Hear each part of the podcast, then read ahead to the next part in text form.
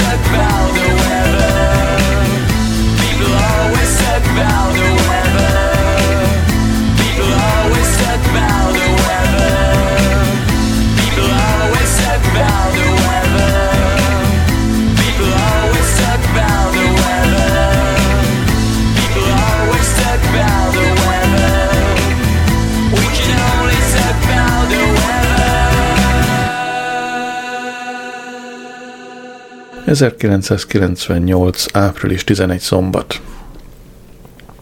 Glenn előre szólt, hogy jövő szombaton van a születésnapja.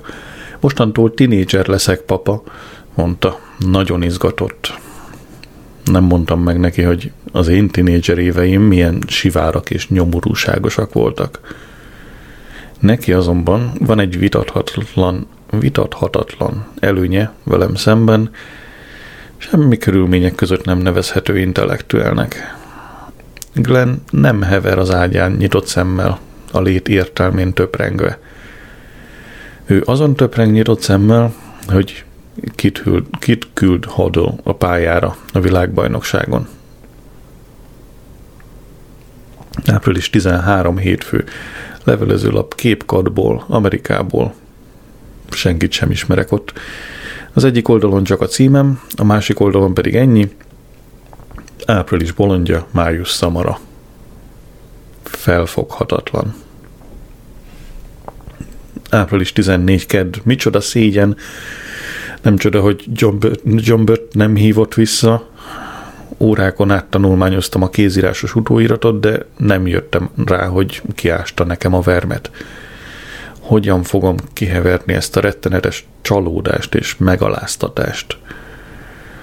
Glenn megpróbált egy viccel vigasztalni. Legalább azt tudod, hogy nem én írtam neked április 1-én. Nekem egyáltalán nincs kézírásom. Április 15 szerda. Ma este Eleanor segítségével Glenn leírta a nevét, a címét, valamint azt, hogy Gadza, Hodl és világbajnokság. Kinyitottam egy üveg Mateusz rozét, és megkínáltam Eleanort, ünnepeljük együtt ezt a hatalmas előrelépést. Majdnem megbántam. Egy fél pohár után nagyon intenzíven bámult rám. Azt hiszem, kizökkentettem egy kicsit. Április 16 csütörtök. Reggel 7:30, talán egy kicsit túl korán, felhívott Eleanor, hogy elnézést kérjen a tegnapi melankolikus viselkedéséért. Ugyanis éppen pszichiátriai kezelésre jár a hiátusos neveltetéséből fakadó önbizalom hiány leküzdése érdekében. Nem faggattam a részletek felől. Azt mondtam, mivel szüleim elhanyagoltak, gyermekkoromban én is kénytelen voltam kezelésre járni. Az elmúlt 31 évből összesen 2 olyan esetre emlékszem, amikor apám áldozatot hozott értem.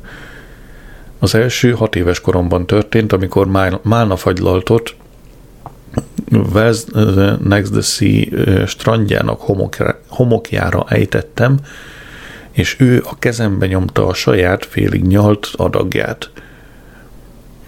A második akkor történt, amikor felfüggesztettek az iskolában, mivel megszegtem a piros zokni viselésére vonatkozó tilalmat. Apa kivett egy napszabadságot a munkahelyén, bement az iskolába Mr. Scrutonhoz, a rettegett igazgatóhoz, és kényszerítette, hogy kinyögjön valami bocsánatkérést. Éjjel 2. Ami a piros zoknis botrányt illeti, most már pontosan emlékszem. 1. Apa nem vett ki szabadságot. Akkoriban munkanélküli volt. 2. Nem ment be Scrutonhoz, telefonon beszéltek. 3. Scruton nem nyögött ki semmiféle bocsánatkérést. 4. A harmadik napon meghajoltam a kényszer előtt, és attól kezdve fekete zokniba jártam iskolába.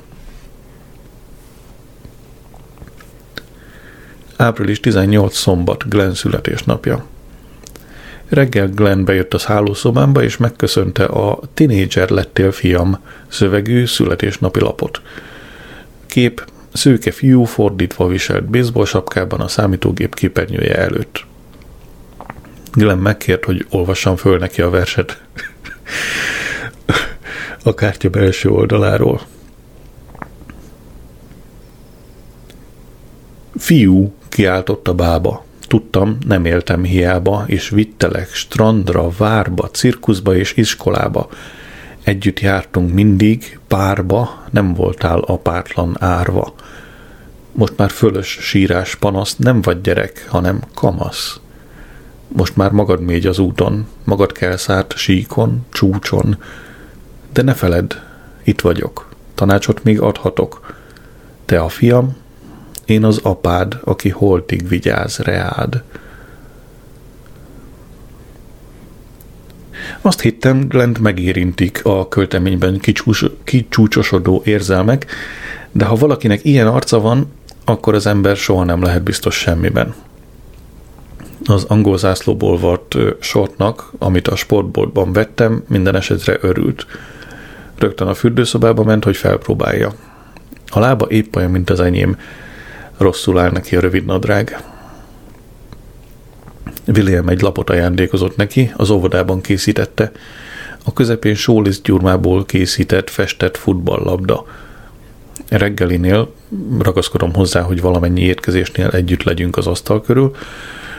Úgy nőttem föl, hogy anya háttal állt nekünk a mosogatónál, apa pedig a szemetes láda tetején ücsörgött. Glenn azt kérdezte, szóval volt itt valami mondatszerkezet, ami nem igazán jött át, de talán érted. Szóval a reggelinél Glenn azt kérdezte, és visszaemlékezett, hogy az övé milyen nyomorúságos, és hogy mondta?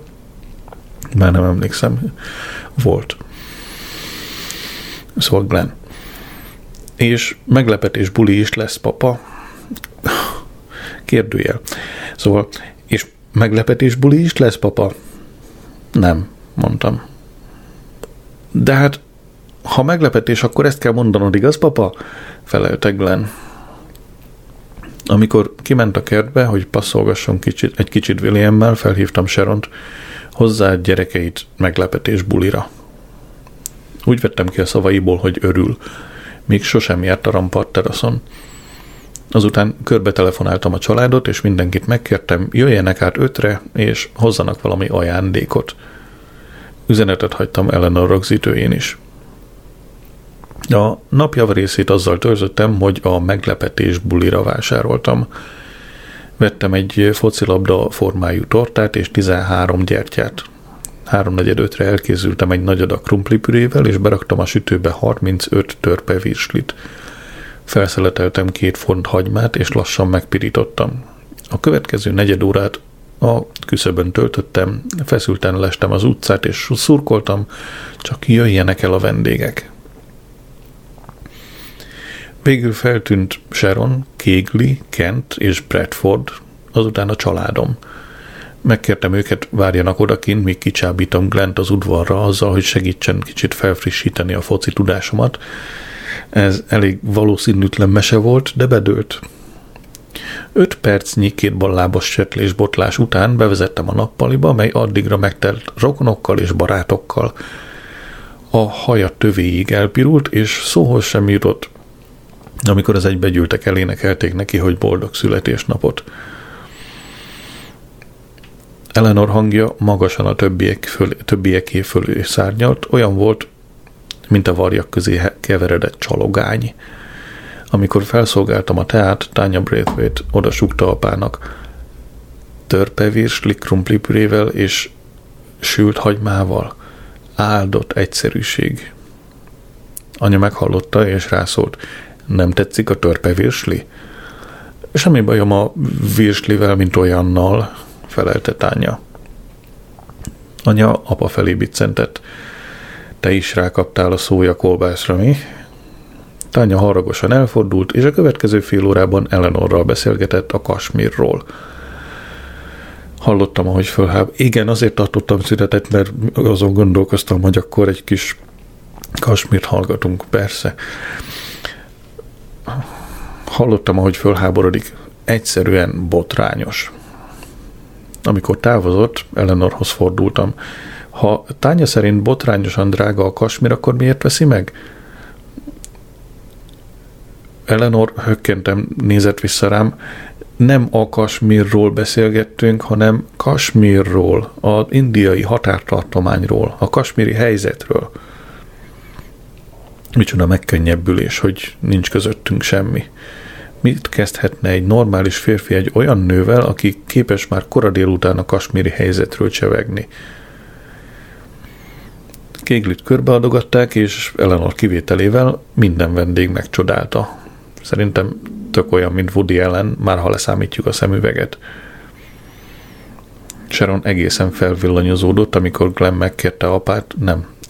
megkérte anyát, hogy készítsen egy képet róla, az apja meg az anyja társaságában. Anya elkattintotta néhányszor az eldobható fényképezőgépét.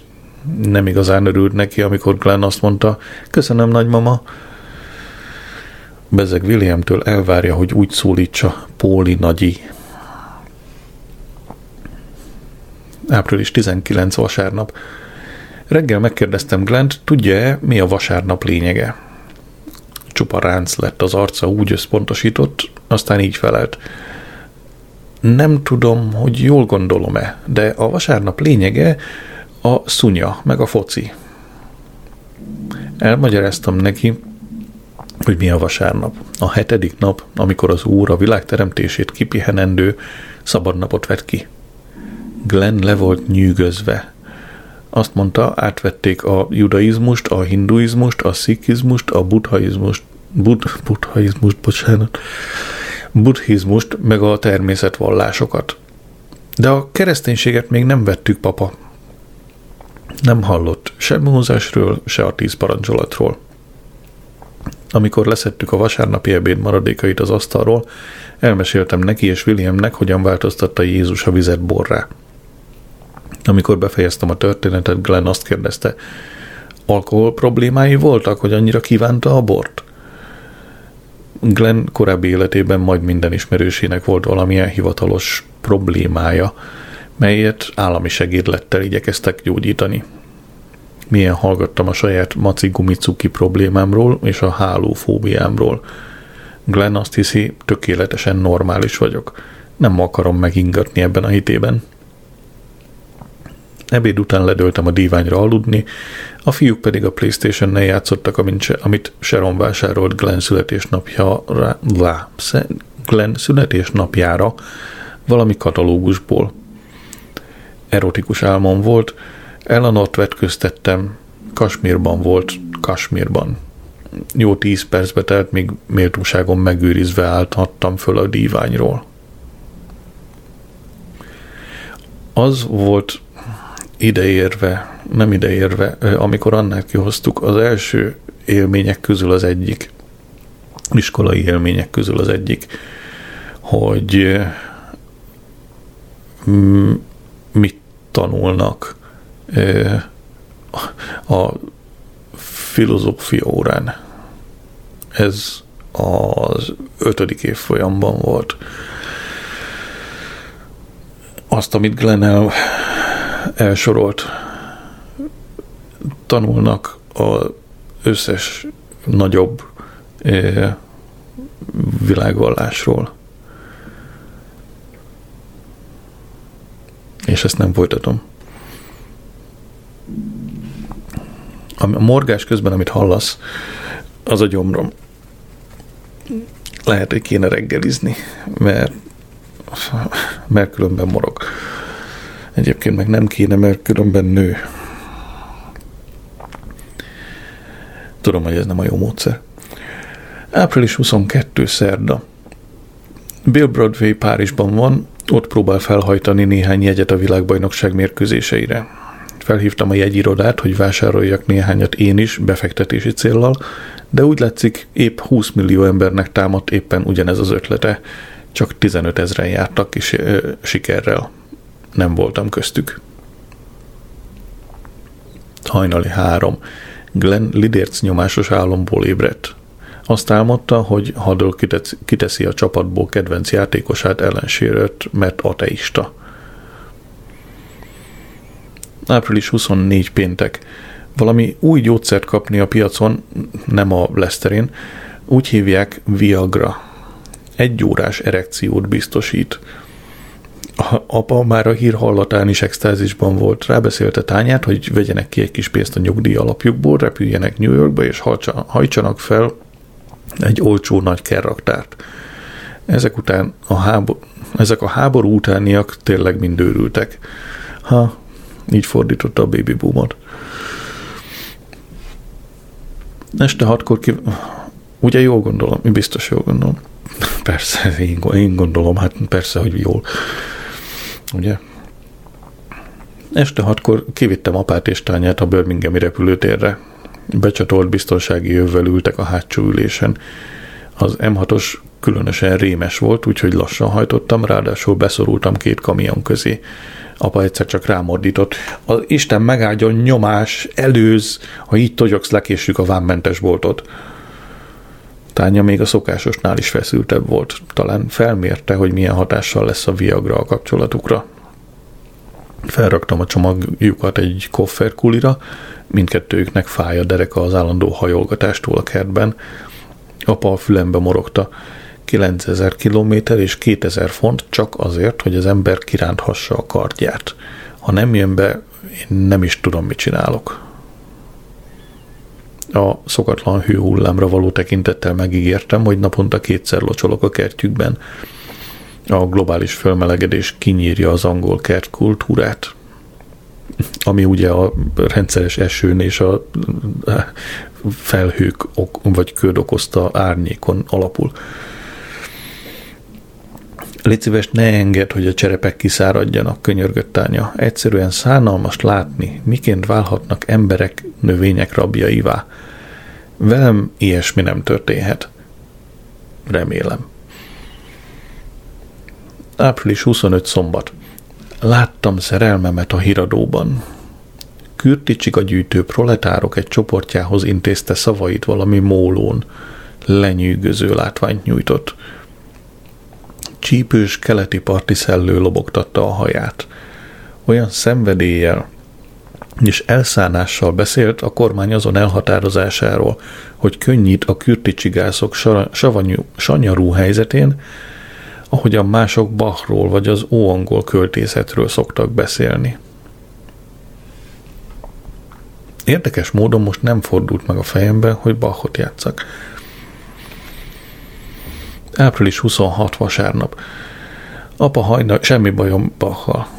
Csak nem fordult meg. Április 26 vasárnap. Apa hajnali 3-kor telefonált New Yorkból, figyelmen kívül hagyva a tényt, hogy ilyenkor Angliában a többség alszik. Megkérdezte, mi van a kerttel. Azt hazudtam, hogy alaposan meglocsoltam. Akkor jó, mondta, mert a CNN épp most mondta be az időjós, hogy Angliában kész gutaütés lesz az egész április. Hogy más irányba tereljem a beszélgetést, megkérdeztem, sikerült-e a Viagra vadászat. Aha, felelte. Este a hotelben megkapom az anyagot. Úgy beszélt, mint Al Pacino Keresztapában. Reggeli után áthajtottunk a Braithwaite házba. A kavicsok rendben voltak, szép rendesen fölgerebélve, de a növények és a cserepes virágok fonnyadtan kókadoztak. Elővonszoltam a slagot, és utasítottam a fiúkat, hogy árasszák el a füvet, meg a virágtetemeket tartalmazó cserepeket. Már késő, mondta Glenn, ezeknek annyi. Összevitatkoztunk, húzzuk-e ki a földből az elszáradt növényeket, vagy hagyjuk ott, ahol vannak. Végül kirángattuk és helyettesítettük őket a virágboltban vásárolt friss utódokkal. Biztos minden rendben lesz ezekkel, ez. Meghívást kaptunk a Visztéria sétányra vasárnapi ebédre. Igazán jól esett. Halálosan elegem van a főzésből, meg abból, hogy megpróbálok megfelelni a fiúk ízlésének. William mostanában csak is csámcsokit eszik, továbbá morzsátlanított fehér kenyérre kent mérge margarint, magvatlan szőlőt és gyümölcsdarabkátlanított gyümölcsjoghurtot. Glenn miután megnézte a tévében a Test közelben a világ című dokumentumfilm sorozat egyik epizódját, amely a felső norwoodi vágóhídról szólt, vegetáriánussá lett. Amikor a film a csúcspontra ért, és az operatőr kimerevítette a kábítólövedékkel eltalált tehén képét, Glenn eltolta maga elől a vacsorára készített marhahúsos szendvicset, és azt mondta, soha többé nem eszem húst, papa. Van itthon sajt? Én magam főtt, sült, tört, pirított, párolt krumplin élek, mint az irodalomtörténet legnagyobbjai, Dosztojevszkij és Joyce, akik mindketten olyan országokból származtak, ahol a krumpli alapélelmiszernek számít. Nyilván van valami végletes egyszerűségben, mely serkenti az alkotói folyamatokat. Most eszembe jutott ez a film. Bajba vagyok a nevekkel, pedig kéne tudni. Ha már tudod, akkor 5 pont.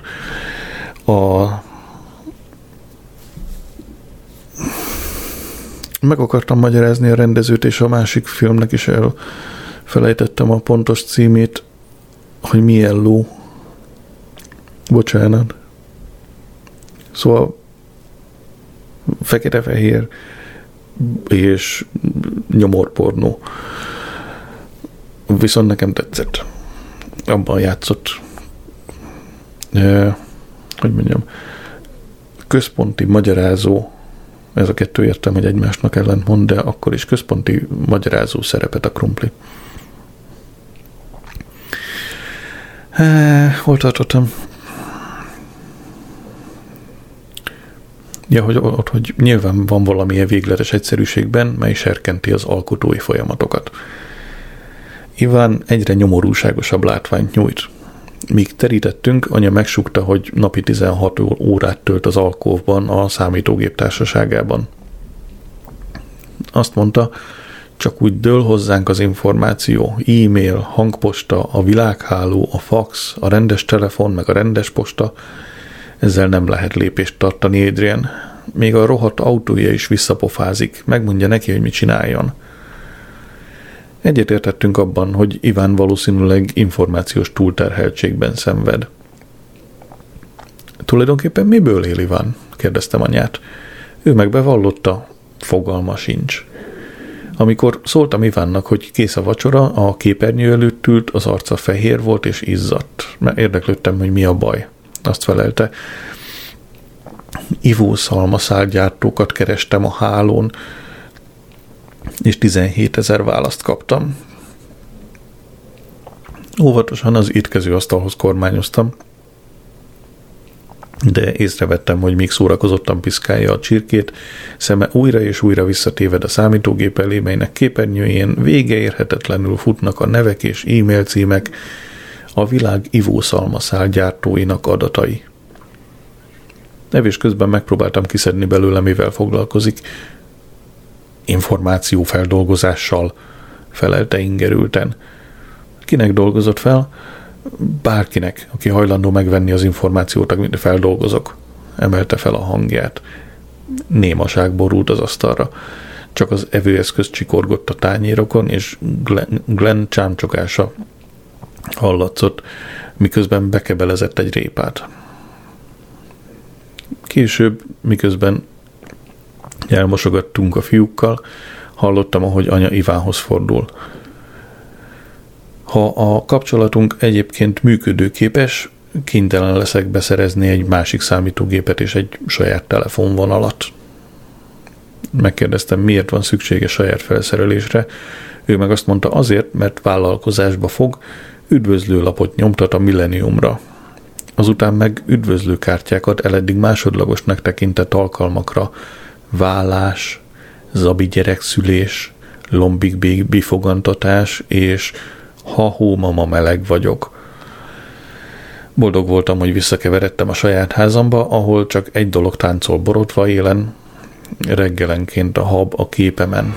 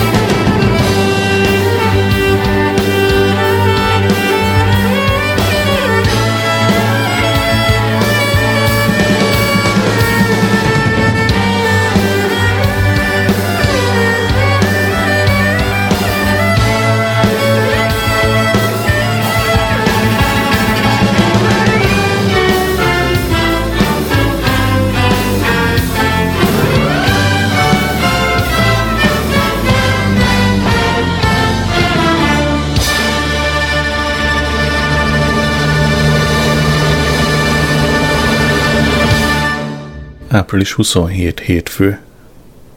Azt hiszem, mert hogy megállítottam a felvételt, és ilyenkor mindig gondba vagyok, hogy amikor kattintok, akkor mennyi idő telik el aközött, hogy kattintok, és aközött, hogy tényleg elkezdi felvenni azt, amit mondok, mert szerintem nem nulla. Április 27 hétfő. Brig továbbította nekem egy belgrádi pasas levelét. A neve kiejthetetlen, csupa K és J. Végre el kell a háború és béka, le akarja fordítani, ha csak ki nem adták korábban a régi Jugoszláviában. Kedves Mr. Moll, most olvastam, hogy nagyon jól írod könyved, a Hat borjú és béka, és gondolom a szerb népnek is kell, hogy olvasson ilyet nagyon. Adjad meg engedély, hogy én leordít szerbeknek. Most ordítom a Babhegyező és a Begyekura és a Bridget Jones naplója. Ha érted egyet javaslat, akkor faxolj belém. Küldök, remél, hogy jól tisztelet. Jajki Vliukiv. Felhívtam Bricket. Nem volt olyan lelkes, mint reméltem. Azt mondta, hát én nem nagyon bízok Vliukivben. Az egyszer tuti, hogy a faszinak fingja sincsen a szép angolságról. Amikor megpillantottuk Tányát a Birminghami repülőtér érkezésére, mert hogy igen, végül is a Bricknek van valami igazság abban, amit mond. Lehet, hogy kéne tudni angolul ahhoz, hogy az ember angolról fordítson. Mármint, hogy írni is kéne tudni. Lehet. De hát ki vagyok én, hogy bárkit elítéljek az alapján, hogy ír vagy olvas.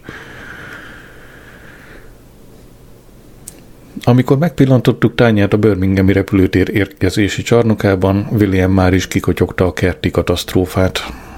Tania szemmel láthatólag elsápadt. A pázsitvirág megmenekült? kérdezte. Hogy néz ki? kérdeztem. Virágzáskor gyönyörű, sápadt, szerény. Ilyenkor más igeidőt kell használni, Mrs. Braithwaite, mondta Glenn. Azt úgy kell helyesen mondani, hogy gyönyörű lett volna. Az egyszer biztos, hogy használtak neki a magánórák. Este 10:11. Tania felhívta anyát, és panaszt tett. Azt hiszi, szánt szándékkal tettem tönkre a kertjét. Kirángatta a helyettesítés gyanán beültetett pótnövényzetet, és új pázsitvirágot vetett. Anya a legszigorúbb titoktartás terhe mellett megsúgta, hogy Tania belebetegszik apa új szexuális kívánalmaiba. Állítólag, legalábbis anya szerint, aki persze nem a legmegbízhatóbb forrás, Tania egy órán át fekszik a hátán, és olyankor a virágkatalógusaira gondol. Elárulta anyának, alig várja, hogy apa viagra tartalékai kifogjanak. Imádkozik, hogy az impotensek ne jussanak hozzá orvosi receptre. Azt mondta, annyira reméltem, hogy a kertészkedés szublimálja George szexuális ösztöneit. Nem akarom, hogy Tania és anya összebarátkozzanak, ez ellentmondana a dolgok természetes rendjének. Olyan lenne, mintha az északír katolikus és protestáns vezetők együtt napoznának a spanyol tengerparton. Április 28. Kedd. Pandora a mai híradóban. A névtelen ellenség azzal vádolja, hogy a kürticsigák esküdt ellensége. Szerelmemet titokban lefilmezték, amint Peter Mendelssohnnal beszélget egy Notting Hill-i étteremben. A felvétel néma volt, ám az ellenség felbérelt egy szájról olvasó szakértőt, aki megfejtette az elhangzottakat, és míg Dandy and Mandy finomságokkal tömték magukat, a következő felirat futott a képernyőn. Mandy. Tudod, Pendi, mi a... Ja, jó, akkor megint van egy elírás, a Dandy and Mandy nyilvánvalóan Pendi and Mandy. A többit majd te megfejted. Mandy. Tudod, Pendi, hogy mennyire imádom Tonit. Bármit megtennék érte. Bármit. Pendi. Persze, de nem várhatod el tőle, hogy válasszon Gordon meg te közted. Hű, ez a szósz szuper. Mandy. Megpróbáltam megszeretni Gordon, de nem Robin Cook hetyeg ott a sarokban Gaynorral? Pendi, nem, nyugi, csak egy másik vén szakállas kecske egy fiatal tyúkkal. Mendi, ami az undorító szakállas lényeket illeti, láttalak a híradóban szombat este. Tudod, a kürticsiga ügyben. Pendi, az osztrikára gondolsz, Mendikém, annak van szakála. A kürticsiga legalább borotválkozik, viszont hihetetlenül undorító. Úgy néz ki, mint egy fonnyat farok. Hogyan képes bárki is a szájába venni? Nevetés. Mendi, minden esetre remekül csináltad, Pendi. Jól érzed magad a mezgazd és vidék fejnél? Pendi, nem. Robin állását akarom. Beszélek szerb-horvátul, oroszul, kínaiul, franciául, olaszul és spanyolul. Az Isten is külügyminiszternek teremtett. És milyen jól festenék az ENSZ közgyűlésen. Persze csak is angol terméket hordanék. Mendi, majd megemlítem Toninak, Pendi. Pendi, mit szólnál egy pudinghoz? Mendi, köszönöm, csak egy koffeinmentest. Április 29. szerda. A Sun mai szalagcíme: a kürticsiga fonnyat farok, állítja Penn. És már megint esik az eső. Április 30. csütörtök. Dagad a kürticsiga botrány. Pandora Braithwaite, országgyűlési képviselő tagadja, hogy azt mondta volna, a kürticsiga fonnyat farokra emlékezteti. Az ajakról olvasás nem egzakt tudomány, hangsúlyozza a mai nyilatkozatában. A kürticsiga alapítvány Braithwaite lemondását követeli. A képviselő álláspontja tarthatatlan, jelentette ki a K.A. szóvivője, Independent. A Brit Ajakról Olvasók Szövetsége csatlakozott a Dr. Pandora Braithwaite lemondását követelők táborához. A Siketek Társaságának képviselője megállapította, a kijelentés visszaűz bennünket a sötét középkorba. Rick Stein, a közismert halszakács, a következő kommentárt fűzte az elhangzottakhoz. Bennem a kürticsiga látványa nem ébreszt szexuális gondolattársításokat. Express. Anya azt mondta, hogy Pandora testére beidézték a munkáspárt bunkófalvai szervezetének rendkívüli gyűlésére. A választási győzelem első évfordulójának ünnepségei, ahol ő lett volna a díszvendég, nélküle zajlanak. Május 1. péntek, reggel 5:30. Pandora épp most kelt fel az ágyamból. Tegnap éjfélkor zörgetett be, zavarodott állapotban, miután benyújtotta lemondását a mezgazd és vidfejlnél. Fogalmam sincs, mit keresek itt, kiáltotta, és a karomba vetette magát. Bevezettem, és azt mondtam, igazi tragédia, hogy néhány rohadt kürticsiga a bukásához vezetett. A tűz mellé ültünk. Előhúzott a táskájából egy üveg sztolicsnáját, és poharat kért. Robit készítettem egy tálkába, sagydarabkákat vágtam, jégkockákat tettem 2 pohárba, és találtam egy üveg tonikot is. Mindezt a tálcára tettem, és bevittem. Be akarok rúgni, mondta Pandora. Lerúgta a cipőjét, és összegömbölyödött Archie ócska karosszékében. A kürticsiga. Igenis, tényleg úgy néz ki, mint egy kókatfarok, mondta dacosan, és cigarettára gyújtott. Miért kerül az állásomba, ha kimondom az igazat? Igazán naív kérdés egy országgyűlési képviselőtől. Mellé térdeltem, és megfogtam a csuklóját.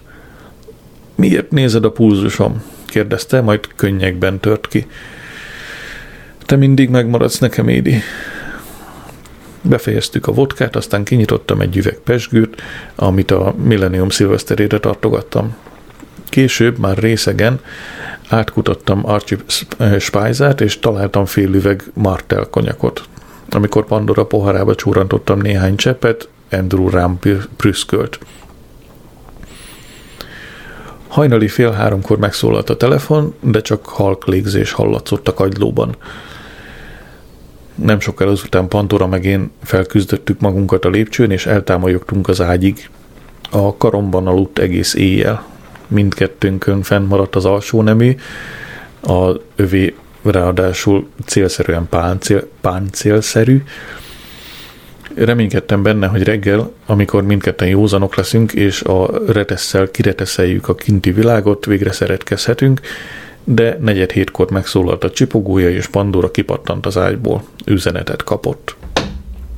Sietve öltözködött, és azt mondta, kösz.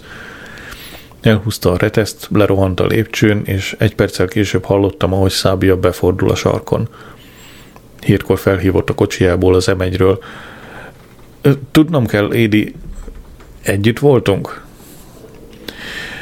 Biztosítottam, hogy a bibliai értelemben vett megismerés terén egy tapottat sem léptünk előbbre a korábbiakhoz képest.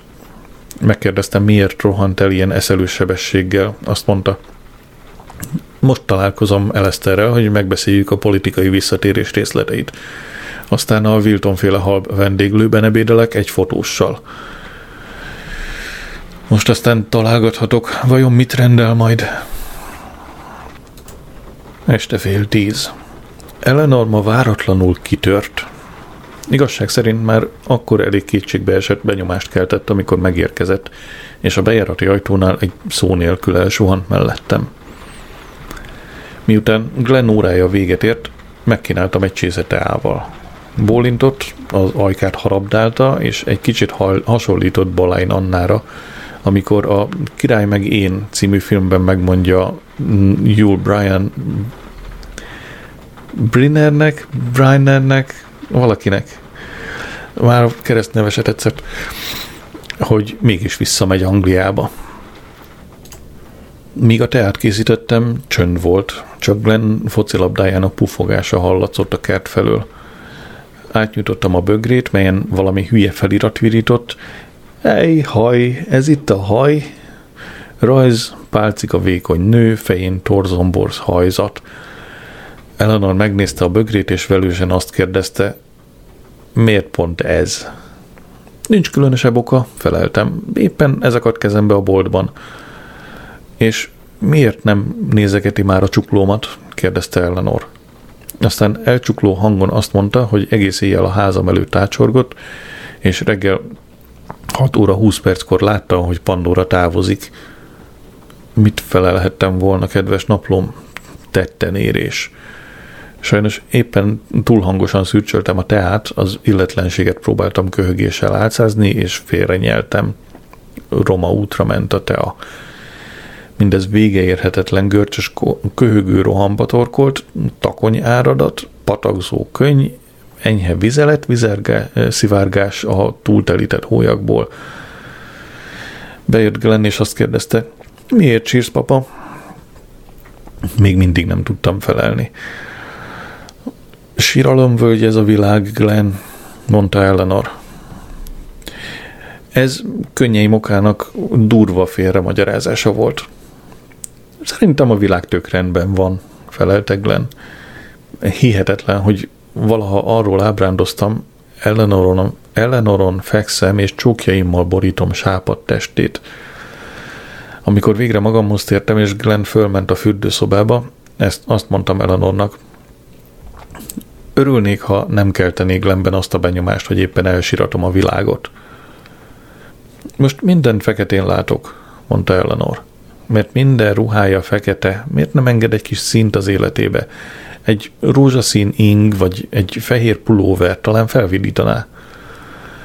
A numerológusom figyelmeztetett, hogy a munkám révén új szeretővel találkozom, de a találkozásnak sírás lesz a vége. Eleanor, mondtam, maga rendszeresen azt állítja, hogy 2x2 az 5. Mi sosem voltunk szeretők. A szemembe nézett. És nem akarja, hogy azok legyünk? Elmondtam neki, hogy szüzességi fogadalmat tettem, mint Stephen Fry. Nem hiszem. Inkább arról van szó, hogy beszélt Roger Patience-el, meg a rendőrséggel. Miről? Kérdeztem, riadtam próbálván követni a fordulatot.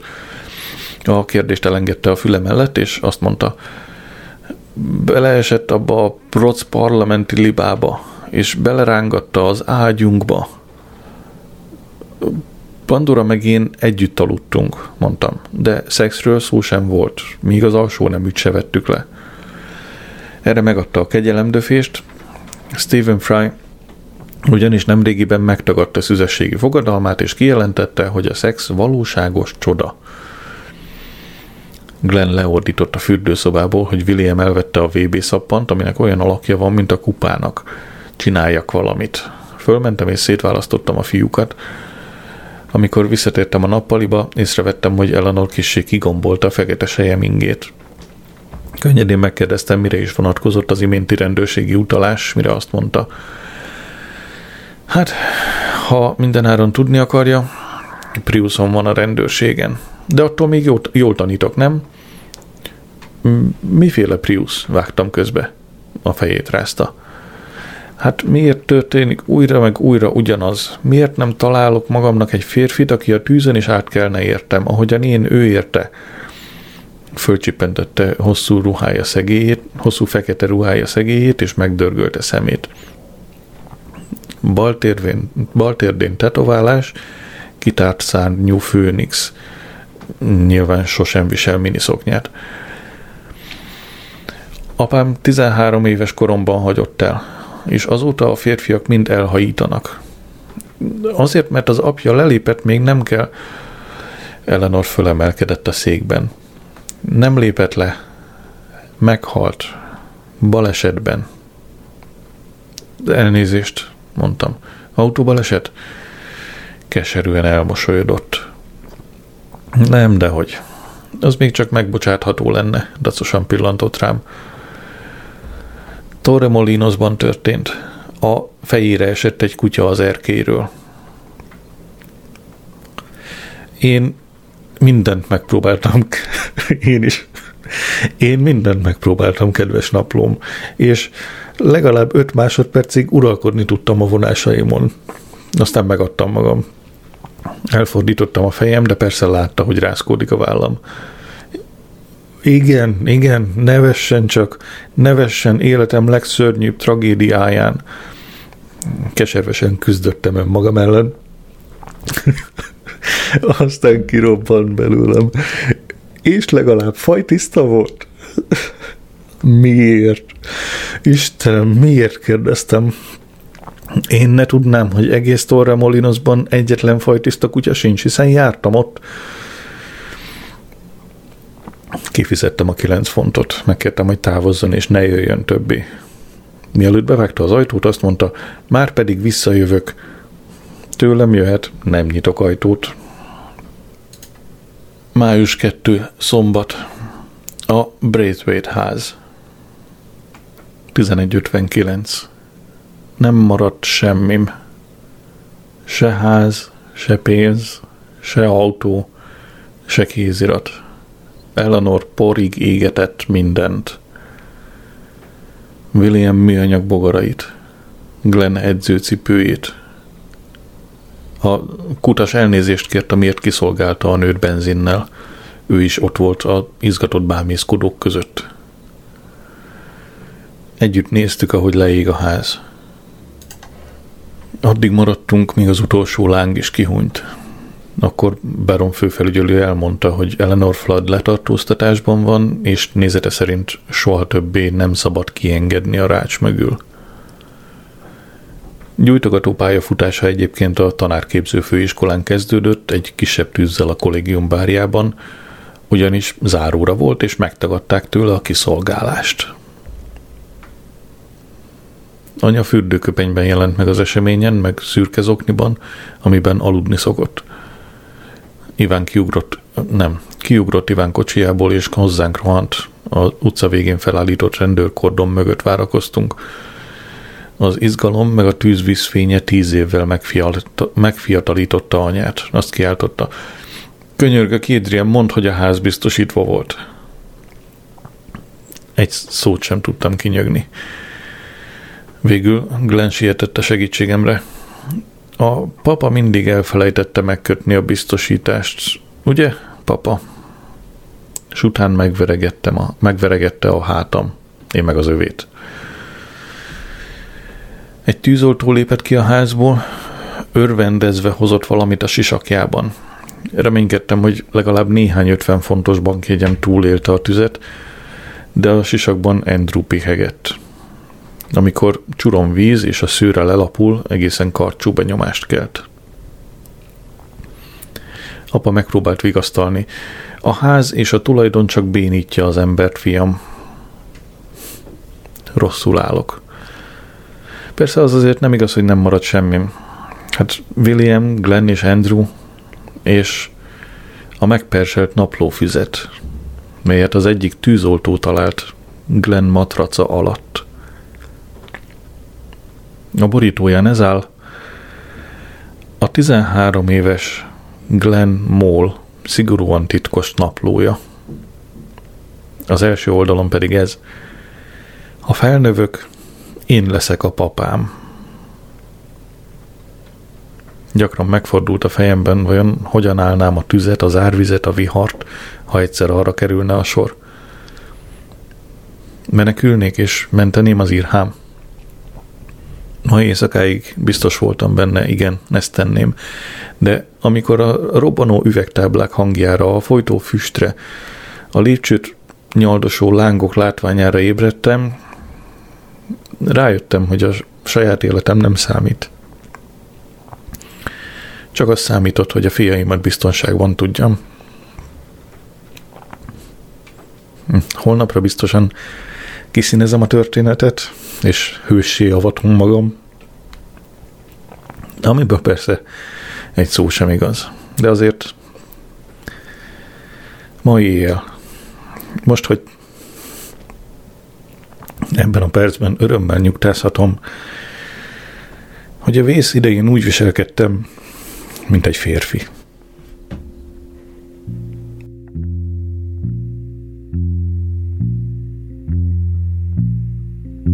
My child arrived just the other day. He came to the world in the usual way, but there were planes to catch, bills to pay. He learned to walk while I was away, and he was talking for I knew it. And as he grew, he said, I'm gonna be like you. You know I'm gonna be like you. And the cats in the cradle and the silver spoon, little boy blue and the man in the moon. When you're coming home, I don't know when, but we'll get together then. We're gonna have a good time then. My son turned 10 just the other day. He said, thanks for the ball, Dad, come on, let's play. Can you teach me to throw? I said, not today, I've got a lot to do. He said, that's okay, but he walked away and his smile never dimmed. He said, I'm gonna be like him, yeah, you know I'm gonna be like him. And the cats in the cradle and the silver spoon, little boy blue and the man in the moon. When you're coming home, I don't know when, but we'll get together then. We're gonna have a good time then. He came from college just the other day, so much like a man I just had to say, son, I'm proud of you, can you sit for a while? He shook his head and he said with a smile, what I'd really like, Dad, is to borrow the car keys. See you later, can I have them, please? And the cats in the cradle and the silver spoon, little boy blue and the man in the moon. When you're coming home, I don't know when, but we'll get together then. We're gonna have a good time then.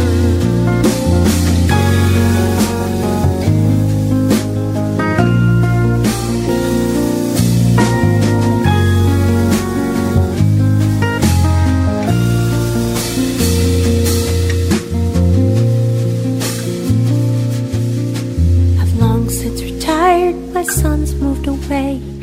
I called him up just the other day. I'd like to see you if you don't mind. He said, I'd love to, Dad, if I could find the time. But my new job's a hassle and the kids have the flu. But it's sure nice talking to you, Dad. It's been sure nice talking to you. And as I hung up the phone, it occurred to me, he'd grown up just like me. My boy was just like me. And the cats in the cradle and the silver spoon, little boy blue and the man at the moon. When you're coming home, I don't know when, but we'll get together then. We're gonna have a good time then.